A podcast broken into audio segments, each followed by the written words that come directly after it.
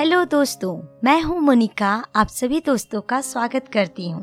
आज लेकर आई हूं आपके लिए पति पत्नी की एक मज़ेदार कहानी। इस कहानी को श्री राजेश बावरिया ने लिखा है और ये कहानी आप हमारे पॉडकास्ट कहानी संग्रह में भी सुन सकते हैं। यदि ये कहानी आपको अच्छी लगती है तो इसे लाइक कीजिए और औरों के साथ भी इसे ज़रूर शेयर कीजिए। चलिए इस कहानी की शुरुआत करते हैं। सुबह नौ बजे राजीव चौक के मेट्रो स्टेशन में उस भीड़ भाड़ भरे माहौल में सीढ़ियों के किनारे राहुल अपना सिर नीचे किए हुए बड़ा उदास होकर अपने एक मित्र का इंतजार कर रहा था। उसी समय सुनील आता है और राहुल के कंधे में हाथ मारता हुआ पूछता है, अरे यार राहुल, तूने तो हद ही कर दी। तेरी शादी को अभी एक सप्ताह भी नहीं हुआ और तू फिर से जॉब में ऑफिस जा रहा है। यार, पत्नी के साथ छुट्टियां मना, कहीं घूमने जा, भाभी को भी दिल्ली या देहरादून दिखाने के लिए ले जा, घूम फिर मौज कर। सुनील बोला जा रहा था लेकिन राहुल था कि अपना सिर उठा ही नहीं रहा था। यह देखकर सुनील ने गंभीर होकर पूछा, यार सब कुछ ठीक तो है ना, तू ऐसा उदास क्यों दिख रहा है? राहुल तब भी चुप था। यह देखकर सुनील ने कहा, तबीयत तो ठीक है ना तेरी, भाभी ठीक है ना, घर में सब ठीक तो है? राहुल ने गहरी सांसें लेकर धीरे से बुदबुदाते हुए बोला, यार बहुत बड़ी गलती हो गई। अनीता मेरे जैसी नहीं है, वो मॉडर्न नहीं है, गांव की है, अच्छी अंग्रेजी नहीं जानती, उसका रहन सहन, उसका स्वभाव। यार हमेशा बाइबल पढ़ना, हमेशा प्रार्थना करना, प्रभु प्रभु कहना, ये भी कोई जिंदगी है? तीन दिन में ही परेशान हो गया हूँ, गले की हड्डी हो गई है वो मेरे लिए। मेरी तो जैसे जिंदगी ही बर्बाद हो गई है। सुनील ने कहा, अरे तू भी तो क्रिश्चियन है ना? हाँ हूँ तो सही, लेकिन हम लोग बड़े दिन में और ईस्टर इन सब दिनों में ही चर्च जाते हैं। यार हर समय बाइबल की बातें, यह सब कुछ दिखावा मुझे बिल्कुल अच्छा नहीं लगता। लगता है जैसे मैं अपने घर में नहीं किसी चर्च में रह रहा हूँ। सुनील ने दिलासा दिलाते हुए कहा, सब कुछ ठीक हो जाएगा यार, कुछ समय दे भाभी को, नई नई है, दिल्ली में सब कुछ सीख जाएगी। तभी राहुल ने बात काटते हुए कहा, चल चल ऑफिस के लिए देर हो रही है।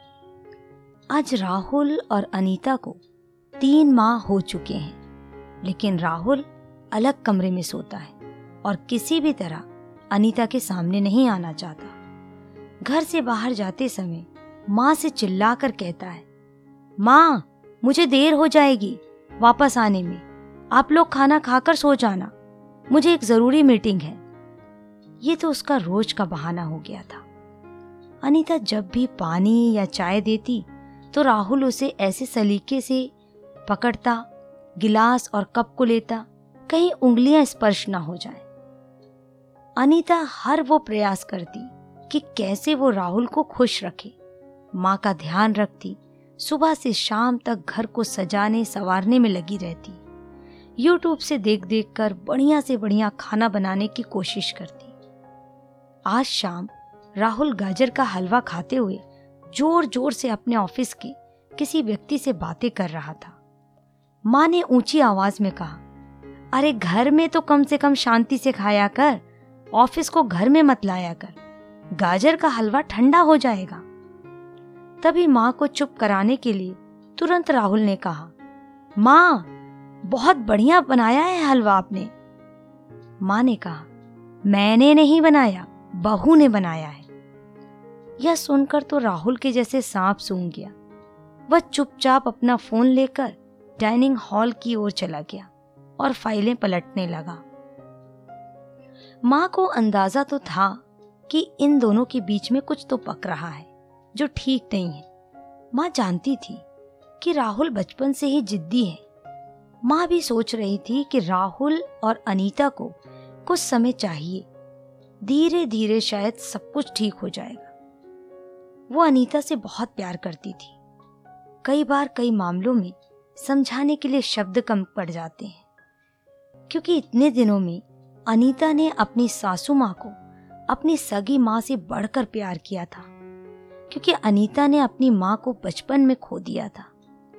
पिता ने ही माँ और बाप दोनों का प्यार दिया था उसे।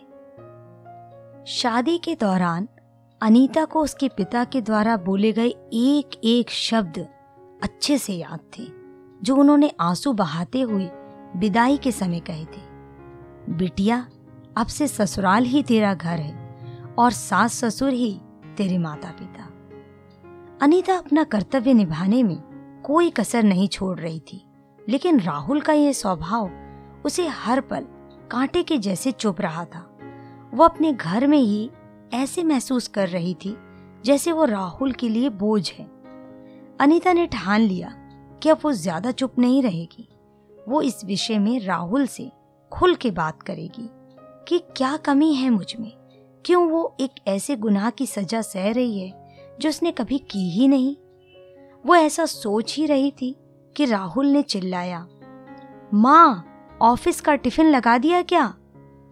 अनीता ने टिफिन उठाकर राहुल की ओर बढ़ा दिया, लेकिन जैसे ही राहुल ने टिफिन का हैंडल पकड़ा, अनीता ने उसका दूसरा हिस्सा नहीं छोड़ा और बोली, मैं आपसे कुछ बात करना चाहती हूँ, और भरे हुए गले से आंसू बहाते हुए बोली, यदि मैं तुम्हें पसंद नहीं हूँ तो मुझे मेरे पापा के घर छोड़ आओ।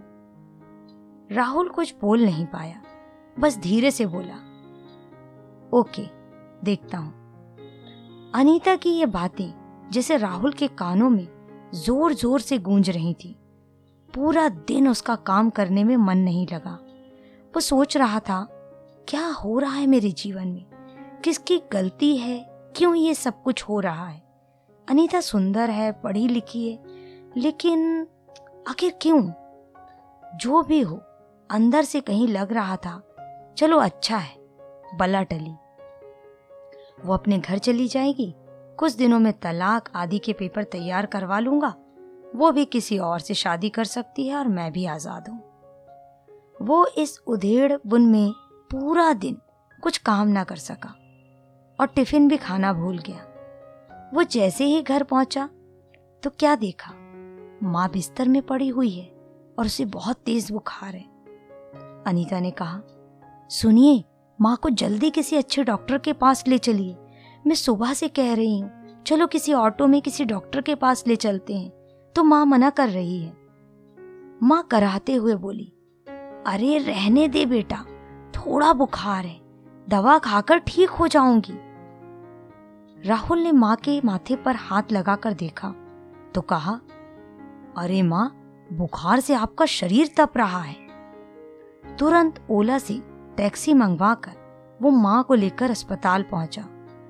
पूरे रास्ते अनीता माँ को संभाले रही और माँ के लिए लगातार प्रार्थना करती रही, दिलासा देती रही, आप ठीक हो जाओगी, आप चिंता मत करो। डॉक्टर ने थोड़ी देर तक चेकअप किया और एक्सरे के बाद बताया, राहुल की माँ के पेट में रसोली है, जिसका ऑपरेशन जल्द ही करना बहुत ज़रूरी है। राहुल के पूछने पर डॉक्टर ने बताया, पाँच लाख की ज़रूरत पड़ेगी और उसके पास केवल एक दिन है पैसे का इंतजाम करने के लिए। यह सुनकर डर के मारे राहुल के हाथ पैर कांपने लगे और वो सोचने लगा, अभी अभी तो शादी के समय ही कर्ज लिया था, दोस्तों को पार्टी देने में उसकी सारी जमा पूंजी भी चली गई थी। लेकिन वो अस्पताल से बाहर आकर जिसे भी हो सकता था फोन लगाना शुरू कर दिया।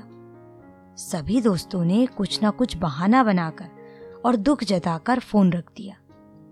उसने ऑफिस में फोन किया, वहां से भी मालिक ने कहा, देखो राहुल, लॉकडाउन के बाद वैसे भी हमारी कंपनी लॉस में चल रही है और आपने पहले ही एडवांस ले चुके हो, सॉरी, अभी हम आपकी कोई मदद नहीं कर सकते। राहुल पूरे दो दिन तक पैसों के इंतजाम में जहां जा सकता था वहां गया, लेकिन उसके हाथ निराशा ही लगी। अंत में उसे लगा, मुझे डॉक्टर से कुछ और मोहलत ले लेनी चाहिए, यदि हो सके तो दो या तीन दिन बाद यदि ऑपरेशन हो तो कहीं ना कहीं से लोन लेकर घर के पेपर गिरवी रखकर पैसों का इंतजाम कर लेगा। थका हुआ वो अस्पताल पहुंचा और सीधे डॉक्टर के कैबिन में जाकर डॉक्टर के पैरों को पकड़ते हुए बोला, सर मुझे दो तीन दिन का और वक्त दे दीजिए, मैं आपका सारा पैसा दे दूंगा और ऑपरेशन के भी पैसे भर दूंगा। आप बस मेरी माँ की जान बचा लीजिए, मैं आपका ये एहसान जिंदगी भर नहीं भूलूंगा। राहुल रो रहा था। डॉक्टर ने कहा, अरे तुम क्यों परेशान हो रहे हो, तुम्हें तो खुश होना चाहिए। ऊपर वाले ने तुम्हें इतनी अच्छी पत्नी दी है, उसने पूरा पैसा चुका दिया है। तुम्हारी माँ का ऑपरेशन तो हो चुका है और वो अब खतरे से बाहर है, वो अब बातें भी कर सकती है। आज छुट्टी हो जाएगी, आप अपनी माँ को लेकर घर जा सकते हो। राहुल को सुनकर यकीन ही नहीं हुआ। वो दौड़ा और लेडीज वार्ड में माँ के पास पहुंचा तो देखा माँ बिस्तर में पीछे टिकी हुई बैठी है और अनीता उनके पैरों को हल्के हल्के से दबा रही है। राहुल को आज अपना कद अनीता के सामने बहुत छोटा लग रहा था। माँ के पैरों के पास जाकर बोला, माँ कैसी हो? पास खड़ी नर्स को देखकर कहा, थैंक यू सिस्टर, आपने मेरी माँ की इतनी सेवा की। तभी नर्स ने कहा, इन्हें थैंक यू बोलो, ये आपकी पत्नी है ना, इन्होंने रात दिन सेवा की और पूरी रात यीशु मसीह से प्रार्थना की इनके जीवन के लिए। राहुल अनीता से नजरें नहीं मिला पा रहा था, फिर भी नीचे देखते हुए बोला, अनीता कहाँ से इंतजाम किया इतने पैसों का? अनीता ने कहा, मेरे पास कुछ पैसे जमा थे जो मैंने गांव में बच्चों को ट्यूशन पढ़ाकर कमाए थे और कुछ जेवर थे उन्हें बेचकर। माँ ने धीरे धीरे आंखें खोलकर बुदबुदाते हुए बोला, बेटा ये मेरी बेटी से बढ़कर है। और अनीता का हाथ राहुल के हाथ में रखते हुए बोली, मैं तुम दोनों को हमेशा खुश देखना चाहती हूं। यह सब देखकर आज राहुल की आंखों से पश्चाताप के आंसू बह रहे थे जो अनीता के हाथों में गिर रहे थे। दोस्तों, आज की इस कहानी में बस इतना ही। कहते हैं धन संपत्ति पुरखाओं से भी मिलती है, लेकिन एक अच्छी पत्नी, एक अच्छा जीवन साथी परमेश्वर ही देता है। आज की इस कहानी से आपने क्या सीखा है? आज की कहानी आपको कैसी लगी है? मुझे कमेंट करना ना भूलें। यदि अच्छी लगी है तो अपने दोस्तों के साथ इसे ज़रूर शेयर करें।